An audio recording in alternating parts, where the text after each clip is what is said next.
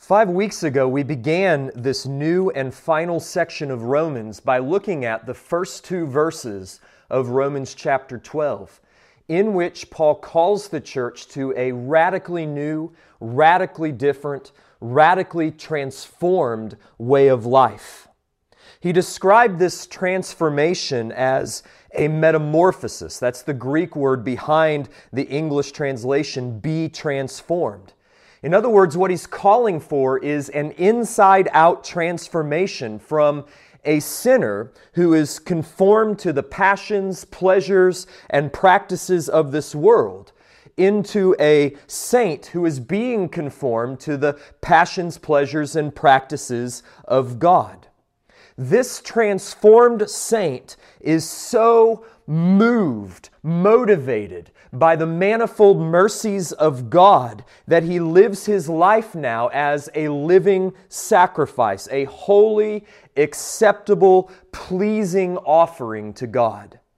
And we saw that the fulcrum of this transformation is the renewal of the mind, which happens by the Spirit through the Word the Spirit of God through the Word of God, giving us the mind of God in order that we may know the will of God and so live a life of worship to God. That transformed life, brought about by the transformed mind, cannot help then but transform the church. And that's the theme of the remainder of Romans chapters 12 through 15. The question is what does a transformed church look like? We saw first that a transformed church is a charismatic church. That was the theme of verses 3 through 8. That is, a transformed church is a church in which the Spirit works powerfully through the diverse gifts, the charismata that He gives diverse members possessing diverse gifts, fulfilling diverse functions within the one body. Every true believer is a charismatic, and every true church is a charismatic church. In the rest of chapter 12, Paul then spells out what the transformed charismatic church does, how it actually lives through the power of the Spirit who inhabits and empowers the church.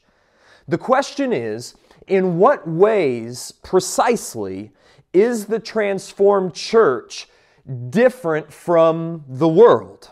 Because the church must be different if it is to be the light of the world and the salt of the earth, as Jesus calls us to be in Matthew 5, or if the outsider is to come into our midst and declare, truly God is among you, as Paul describes in 1 Corinthians 14. So, in what ways is the transformed church different from the world? What are the fruits of the spiritual church? A church that is indwelt and transformed by the power and the presence of the Holy Spirit. Before we begin, however, I think it needs to be stated that the commands that stare us in the face over the next few weeks are impossible for the natural man to obey. It is not in our power to do what these verses command us to do. Indeed, it's not even in our nature. Take the very first command that we find in verse 9 let love be genuine. Literally, let love be without hypocrisy. Paul is calling us to a real, authentic, sincere, unfeigned, unforced love. And not merely for those who are lovely, for those for whom we already have a natural affection, like for our spouse or our children or our family or our friends. The people of the world love those who are lovely. The people of the world love those for whom they already possess a natural affection. What is called for here in Romans 12 is more than that. It's an authentic love for people, for other people, for different people, for people whom we otherwise would not love were it not for the transformation that is being wrought in us by the power of the Spirit. Mankind is by nature xenophobic, meaning that we fear different people. Christians, however, are called to xenophilia, meaning love for different people. And not coincidentally, that word, xenophilia, is the Greek word for hospitality. And that's a, a characteristic, an action that Paul is going to call the church to out of this genuine love further on in verse 13. So, this love of which Paul speaks is not within our natural ability to produce, it is unnatural. Indeed, it's supernatural. The love of which Paul speaks is a Christian grace. It's a fruit of the Holy Spirit that grows in the soil of a regenerate, transformed heart. Now, let me tell you where I get that idea. On the night when he was betrayed, Jesus gathered his disciples together in the upper room in order to eat of that final Passover before he was to be crucified for sinners the following day. Following that Last Supper, Jesus spoke to his disciples at length regarding what was to come. And standing at the head of this prolonged discourse, which is recorded in John 13 to 17, are these massively important words from Jesus. John 13 34. A new commandment I give to you, that you love one another. Just as I have loved you, you also are to love one another. By this, all people will know that you are my disciples, if you have love for one another. And I want you to look very closely at Jesus' words. There are three statements in these verses which lead me to the conclusion that the love of which Jesus speaks, the love to which G- uh, Paul calls us in Romans 12 9, is deeper, higher, broader. It's different than any natural, that is, unregenerate, not born again man can possibly produce in his own power and his own strength. First, notice that Jesus calls this a new commandment. But in what way is the command to love new? It's certainly not that there was no command to love in the Old Testament. Think of Deuteronomy 6:5 or Leviticus 19:8. Deuteronomy 6:5 calling us to love the Lord our God and uh, Leviticus 19:18 calling us to love our neighbor. Therefore the newness of this command is not in the commandment itself. Rather, it is in the intensity and the intimacy of this love. The love of which Jesus spoke on that, that night in the upper room is not love merely for one's neighbor, it is love for one's brother. This is love that can be found only within the church. The nation of Israel could not love one another like this because within the nation there were both believers and unbelievers, the righteous and the wicked, living side by side. But not so in the church, where every member, at least in theory, is a regenerate, spirit indwelt child of God. Therefore, according to Jesus, the new covenant community, the church, is to be marked by the new covenant command, namely love. Second, Jesus says that the love which he commands is modeled after his own love for his people. Just as I have loved you, so you are to love one another. The love Jesus commands of us is to be a reflection of his own love toward us. And that's a tall order, is it not? How can fallen man possibly produce a love that is anywhere reflective of the divine Christ like love which Jesus has for his own. It's impossible unless the very Spirit of God produces it within us. Finally, Jesus makes this love the distinguishing mark of true Christianity. He says, By this all men will know that you are my disciples if you have love for one another. Now, note this very carefully. The only way love can be a distinguishing mark of those who truly belong to Christ is if the love of which Jesus speaks is present in every believer, yet absent in every unbeliever. If it is a love which is found only in the church and not in the world. So, you need to ask yourself what is the primary difference between the believer and the unbeliever, between the church and the world? It's the presence and the power of the Holy Spirit. The Apostle John heard what Jesus said that night and he took it to heart because he wrote decades later that we know that we have passed out of death and into life if we love the brothers. Whoever does not love abides in death. John's saying if you love the brothers, if you love like Jesus commands, you're born again. You're alive in Christ. If you don't, you're still dead in your sins and apart from Christ. So we return to the text of Romans with the knowledge that this command, let love be genuine, is impossible for natural man to obey in the strength of his own flesh. We simply do not have it within us to love as Jesus loves, to love as Jesus commands. It's not in our fallen, depraved natures. We are far too self centered and self seeking to love like Jesus loves. To prove the point further, just listen to the way Paul describes and defines Christian love, the love which Jesus commands, the love which ought to characterize the new covenant church. Paul says in 1 Corinthians 13 4, Love is patient and kind. Love does not envy or boast. It is not arrogant or rude. It does not insist on its own way. It is not irritable or resentful. It does not rejoice at wrongdoing, but rejoices with the truth.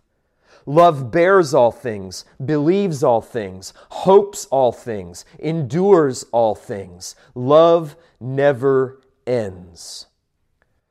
That is simply an extended definition of what Paul means in Romans 12 9. That is genuine love. But how could we possibly love like this when we are not by nature patient nor kind? When we are by nature envious and boastful, arrogant and rude, stubborn and irritable and resentful when we do not get our way? when by nature we rejoice at wrongdoing and not in the truth. We're unwilling to bear burdens. We're unbelieving, hopeless, and weak. Listen to me very carefully. Paul's command to let love be genuine is impossible with man. There is no hope and no power within you to love like this. And that is why you must rely upon a hope and a power that is outside of you.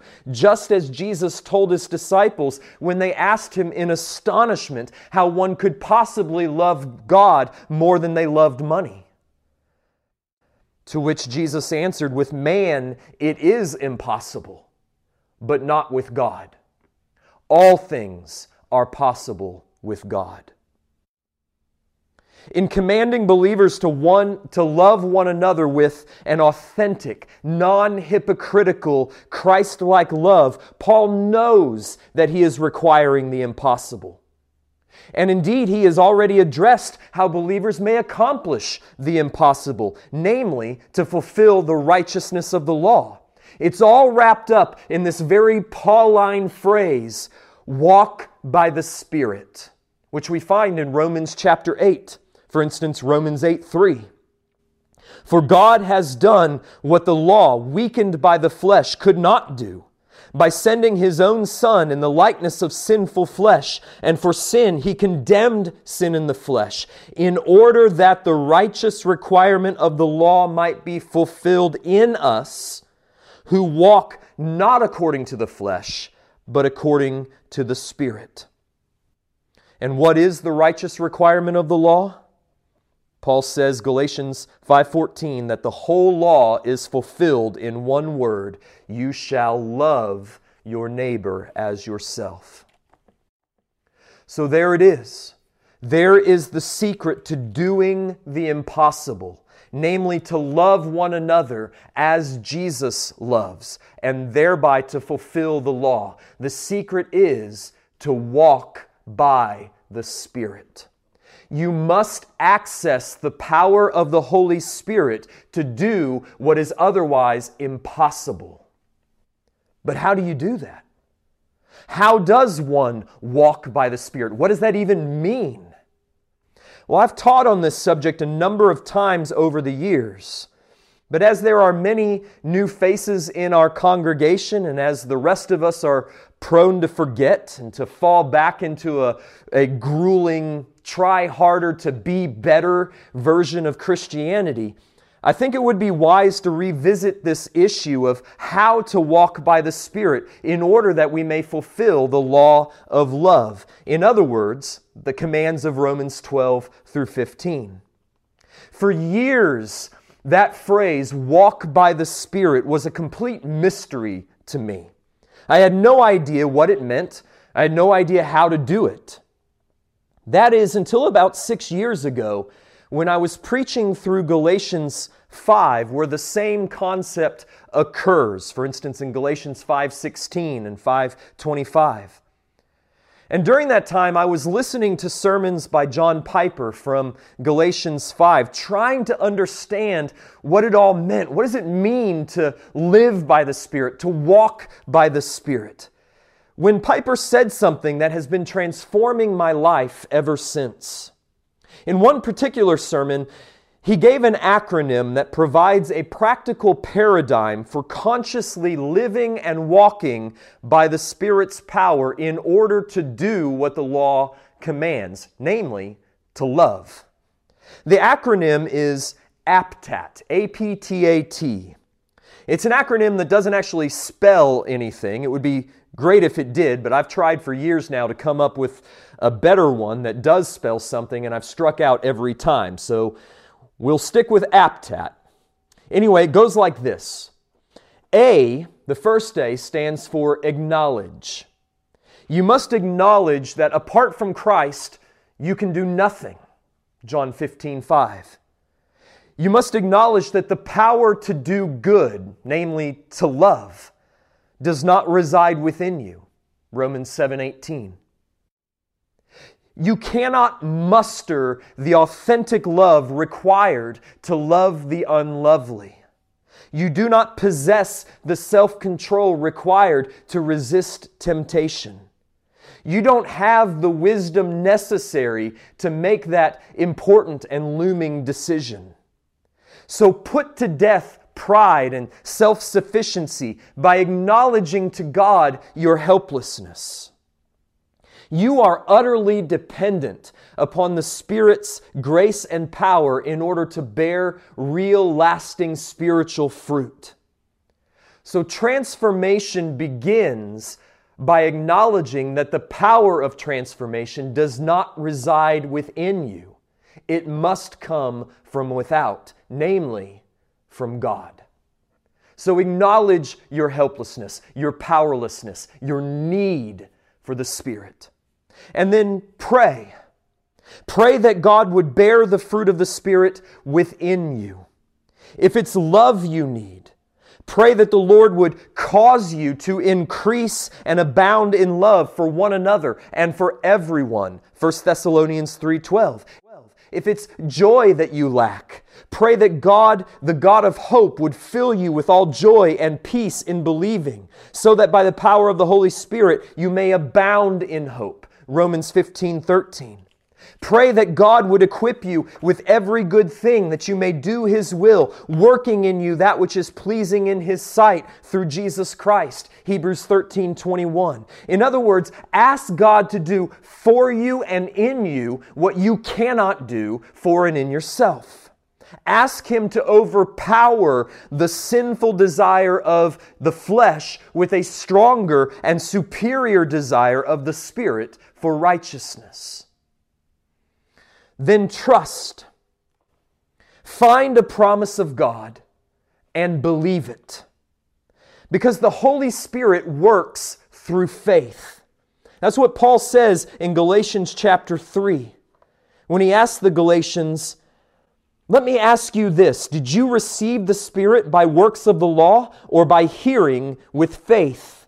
Are you so foolish? Having begun by the Spirit, are you now being perfected by the flesh?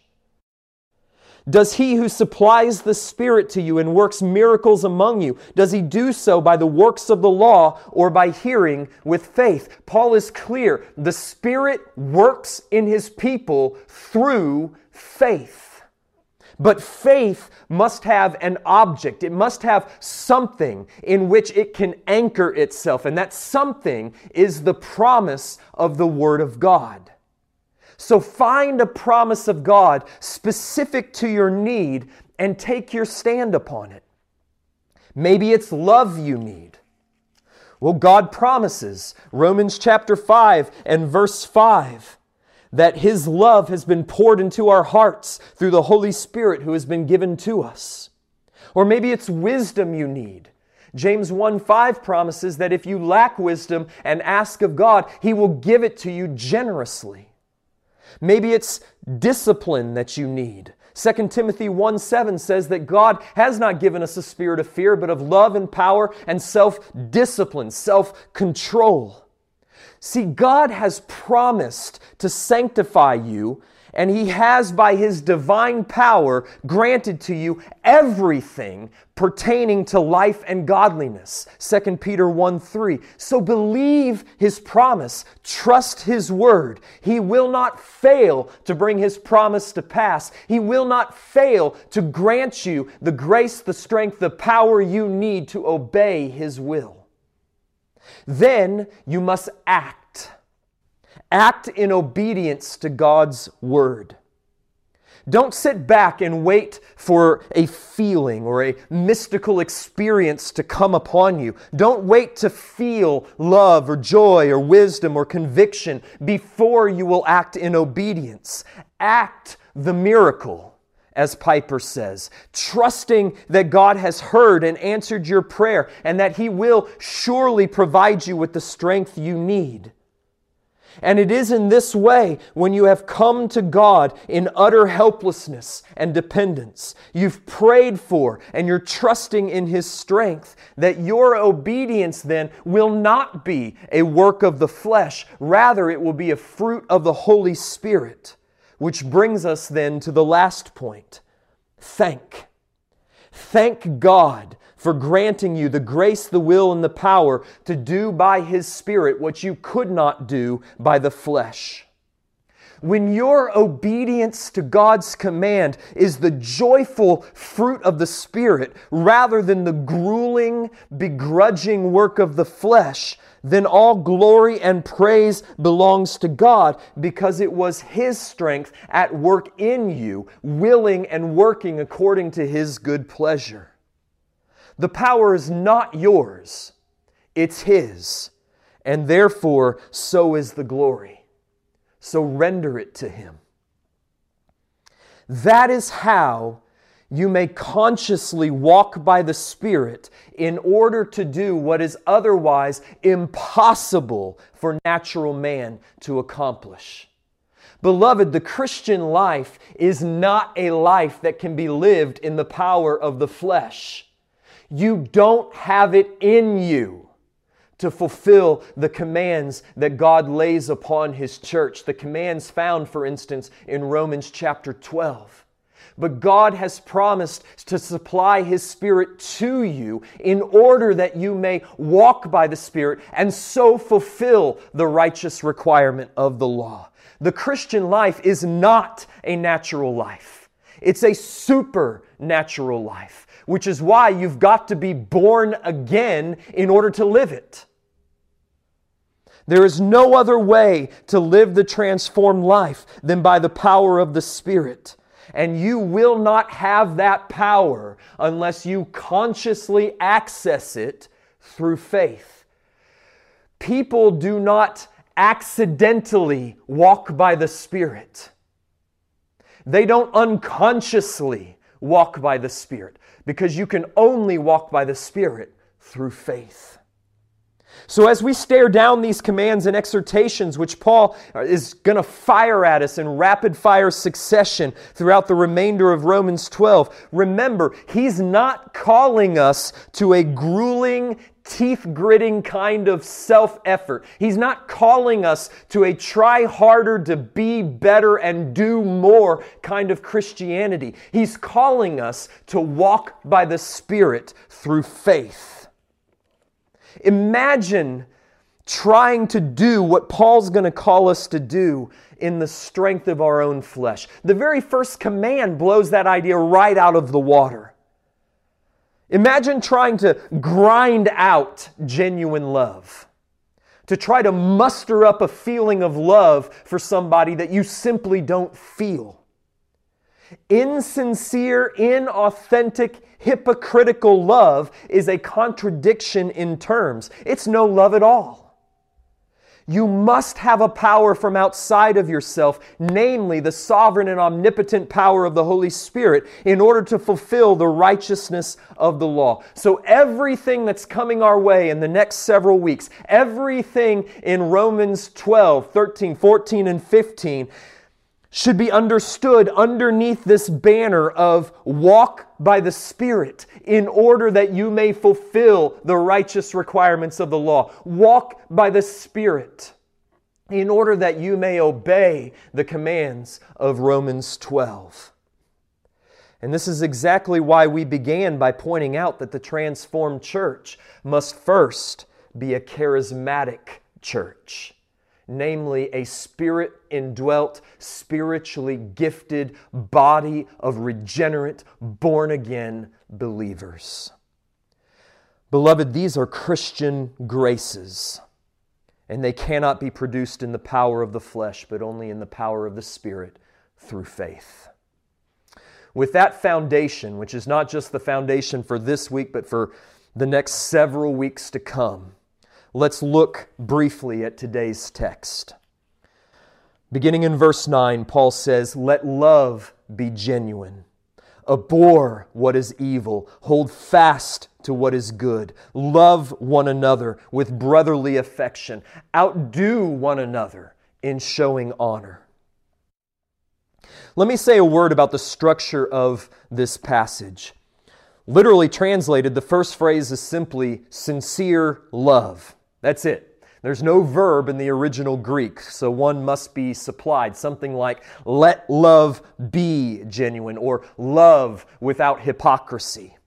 That phrase is then followed by a series of participles that seem to explain and describe and fill out then what genuine love is. In other words, today's passage, verses 9 and 10, could be translated like this Let love be genuine. And you ask yourself, how?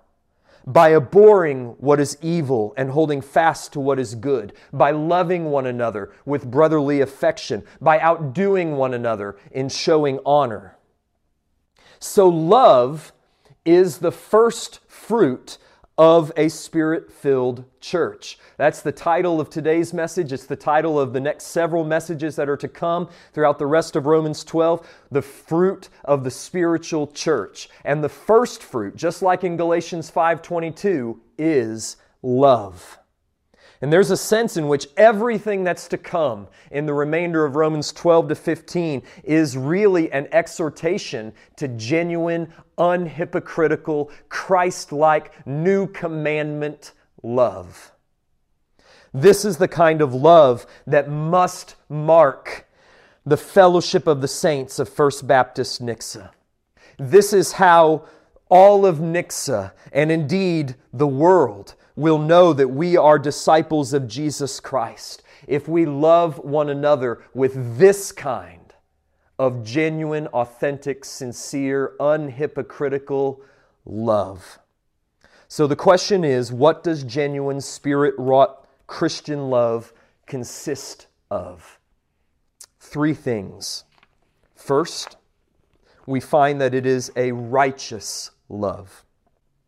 It's a love that abhors what is evil and holds fast to what is good.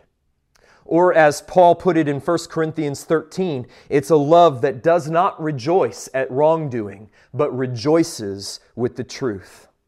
Now, these are incredibly strong words that Paul uses in Romans 12 9. The word abhor means to shudder in horror and hatred. It means to hate exceedingly, to loathe what is evil and hold fast. King James Version translates it cleave. It's a word that's used elsewhere in the New Testament to refer to that intimate union of marriage. For this reason, a man shall leave his father and mother and shall cleave or hold fast to his wife, and the two shall become one flesh. Paul's saying we need to hate exceedingly. We need to despise. We need to loathe what is evil. And we need to cleave to, become one flesh with what is good. Both of those words denote a passionate, visceral intensity of feeling. On the one hand, an utter horror at that which is evil, and on the other hand, a passionate clinging for that which is good and holy and righteous and true. Once again, you can see the impossibility of obeying this command in our natural power. By nature, we are drawn to evil by a strong and innate attraction. It's like we've got metal running through our veins, and evil is this enormous magnet. We're drawn to it, we love it. Yet the intensity of these words in verse 9 assures us that moralistic lip service or teeth gritting self effort will not suffice to obey this command. To obey Paul's command, you must abhor evil, not simply avoid it. You must hold fast to what is good and not simply tip your hat to it. Paul is commanding, in other words, a change of affections, not merely a change of actions. But that's not the way most of us approach holiness, is it? We tend to approach holiness from the outside in, and that's not transformation. That's not a metamorphosis. And this is why so many people try to follow Christ. They try to live the Christian life for a time and then they just give up. Why? Because they find it to be an utterly miserable experience. I mean, who wants to live your life depriving yourself of the sin that you really love and forcing yourself to do the righteousness that you really hate? We were made for joy. We were created to pursue happiness with all of our being. And if you don't find following Christ, which means abhorring what is evil and holding fast to what is good, if you don't find that to be a joyful experience, of course you're going to give up and you'll pursue the true desire of your heart once more. That's why transformation must occur at the level of our affections, not merely at the level of our actions. There's a vital dis- difference between resisting the sin that we really desire, depriving ourselves of the sinful pleasure that we really crave, because that's what God wills and commands of us. There's a difference between that and learning to hate the sin to see it for what it really is, and to long for holiness and righteousness and truth, because that's what we really will for ourselves. The first is mere outward conformity, the second is authentic transformation. The first is counterfeit Christianity. The second is authentic Christianity. And what makes the difference? Between authentic and counterfeit Christianity. It's the presence and power of the Holy Spirit, transforming our affections such that we now hate the sin that we used to love and love the righteousness that we used to hate. But how does this abhorrence of evil and this cleaving to good relate to love? Because the focus of this passage is not primarily self oriented, it's primarily others oriented. It's under the banner of love right? Remember that what follows that opening phrase of verse 9 modifies and explains that opening phrase. Let love be genuine. How? By abhorring what is evil and holding fast to what is good. So the question is what does it mean to love my brother or sister in such a way that I abhor what is evil and hold fast to what is good? I think John Stott helps us out here when he explains Love is not the blind sentiment it is traditionally said to be. On the contrary, it is discerning. It is so passionately devoted to the beloved object that it hates every evil which is incompatible with his or her highest welfare. In other words, love doesn't let the object of its affection just do whatever it is that they want to do and be whatever it is that they want to be. It doesn't affirm them in their self destructive, sinful behaviors. According to Paul, genuine, sincere, unhypocritical love requires that I be passionately devoted to the highest good of the object of my love, namely my brothers and sisters in Christ. And that means abhorring the evil that would destroy my brother and holding fast to the good that would lead my brother to eternal life.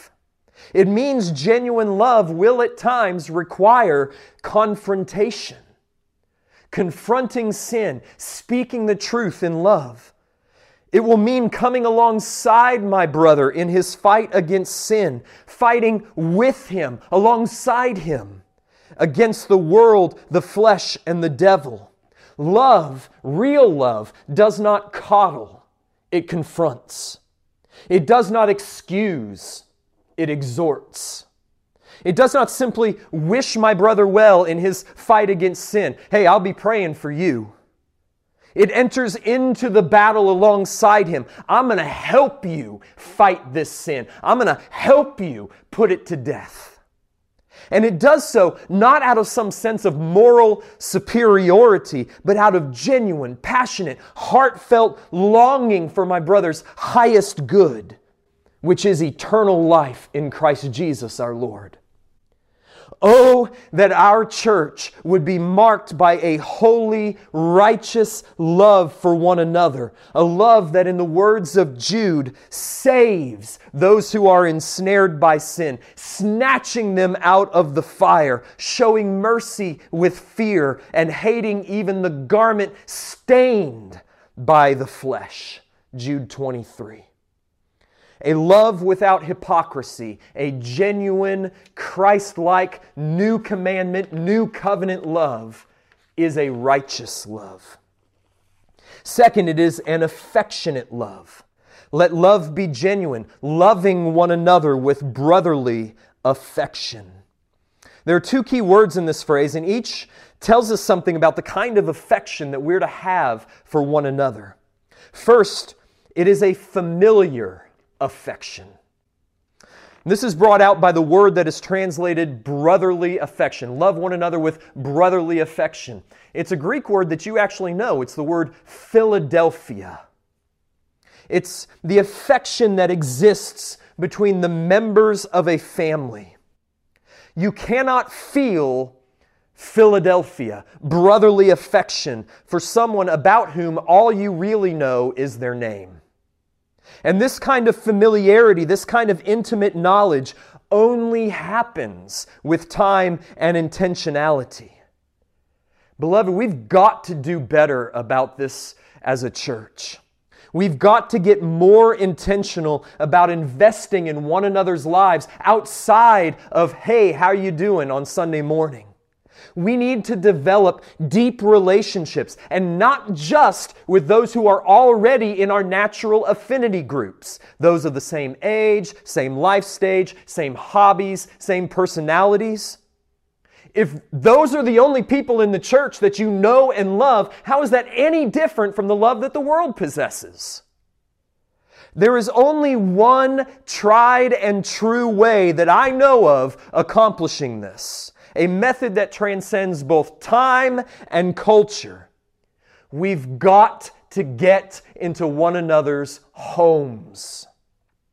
We've got to share meals together, get to know one another, tell each other our stories eat together, laugh together, play games together, build brotherly affection for one another, transcend the differences through spirit wrought love. Listen, the table was given by God to foster authentic fellowship. And we'll talk more about this next week when we deal with verse 13 and its command to show hospitality. But for now, suffice it to say that you cannot love those whom you do not know.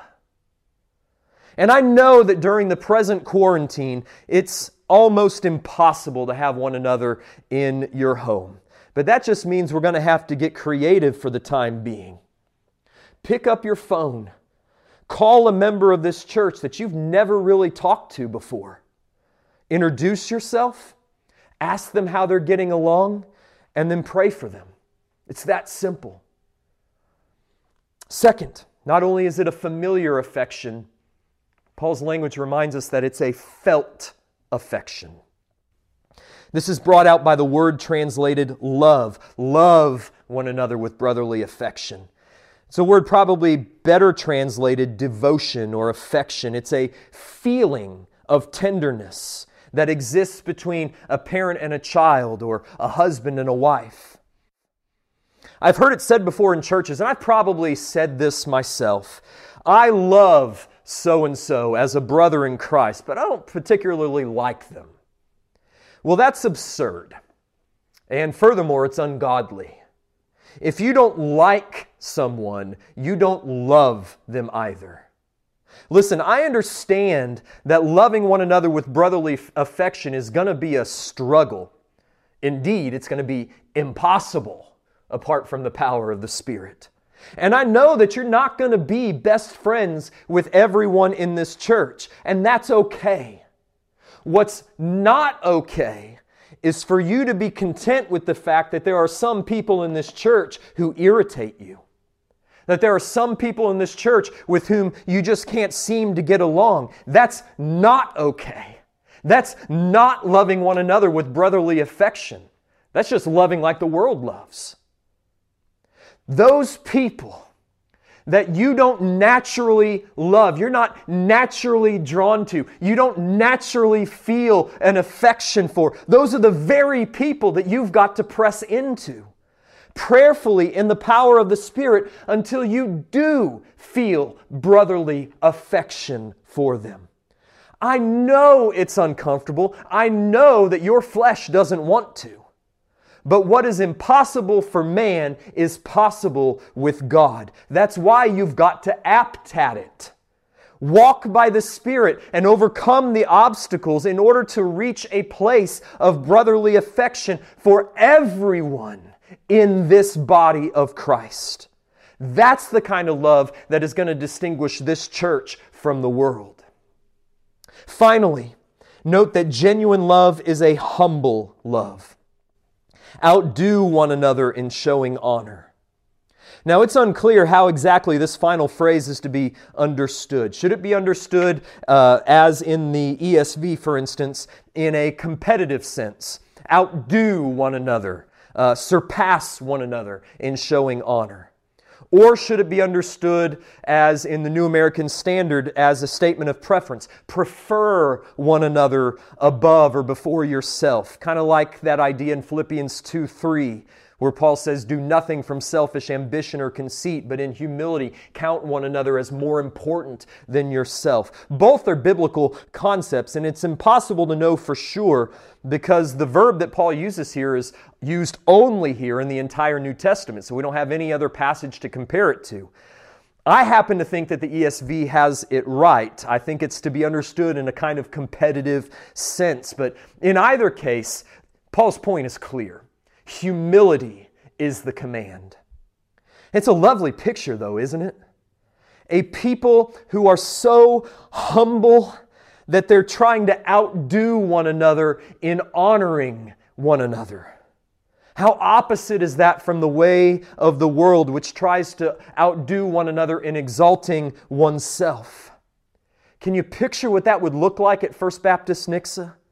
Instead of talking poorly about one another behind their back, gossiping, pointing out one another's faults in uh, some perverse effort to make ourselves look better in the eyes of others, as if honor were a zero sum game in which there must be a winner and a loser.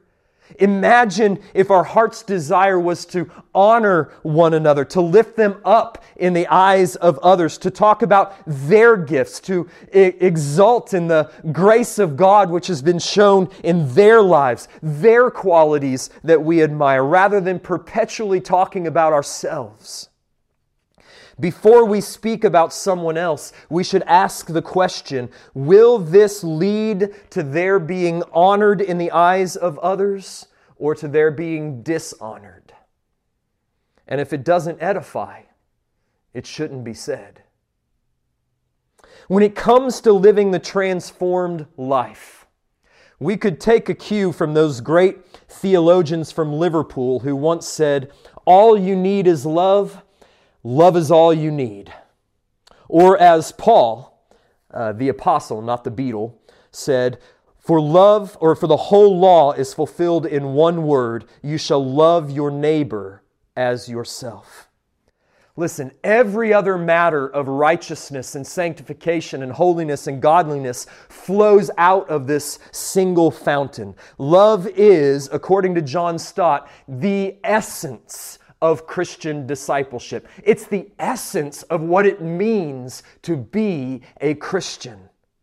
All you need is love.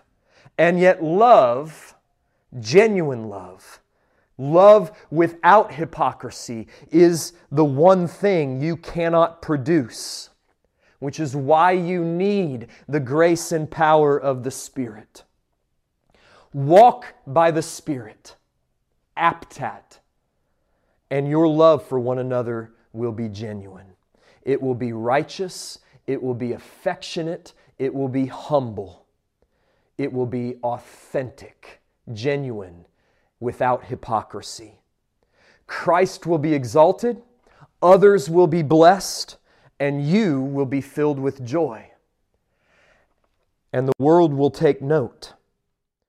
For by this will all people know that you are my disciples if you love one another.